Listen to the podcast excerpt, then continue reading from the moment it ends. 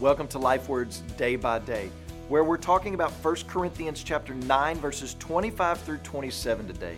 It reads this way: Every athlete exercises self-control in all things.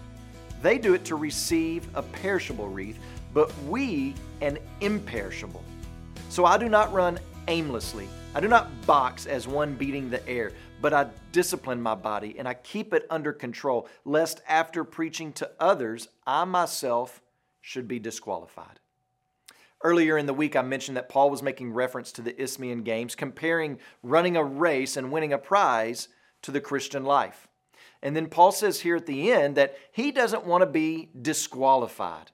Now, some have taken that as having lost his salvation, that Paul loses his salvation, but that's not what is being talked about. In the Isthmian Games, an athlete would train for 10 months out of the year. And then in that last month, that athlete would report to the site of the games for continued training and to prove that they had been training for the games. That athlete would undergo rigorous testing to prove that they were ready to compete. If they couldn't prove that, then they were disqualified from participating in the games because, well, no one wants to pay money to see average people compete. We want to see the best. So when Paul says that he doesn't want to be disqualified, he isn't talking about not being allowed to go to heaven, and he's not talking about losing his salvation. He is talking about not having an effective ministry. He is talking about bringing reproach upon the gospel. He is speaking of his life and his message, and he wants those two things to line up. And, and those two things not being in conflict, which would cause people maybe to walk away from his message. So, what must Paul do? And what must the Corinthians do? And what must I do? What is one of the main keys to faithful, effective ministry? That's the question of the ages, isn't it? How can we be effective in ministry? Here's the answer that Paul gives self control.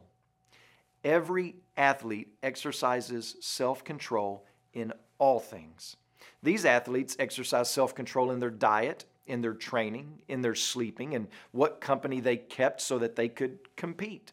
They had self control in all things, in all areas, to win the prize of a wreath that would wither within two days and for the applause of man that would fade in the same amount of time. Think about all that effort, that mental, physical, emotional energy that those athletes endured in order to win a crown that was made up of celery and leaves and figs, and to hear the applause of man for a grand total of two minutes.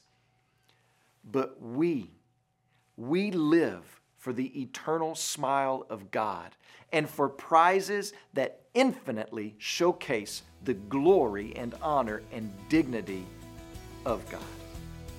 When you pray today, please remember Elvis Garcia and his family, our missionaries in Arkansas.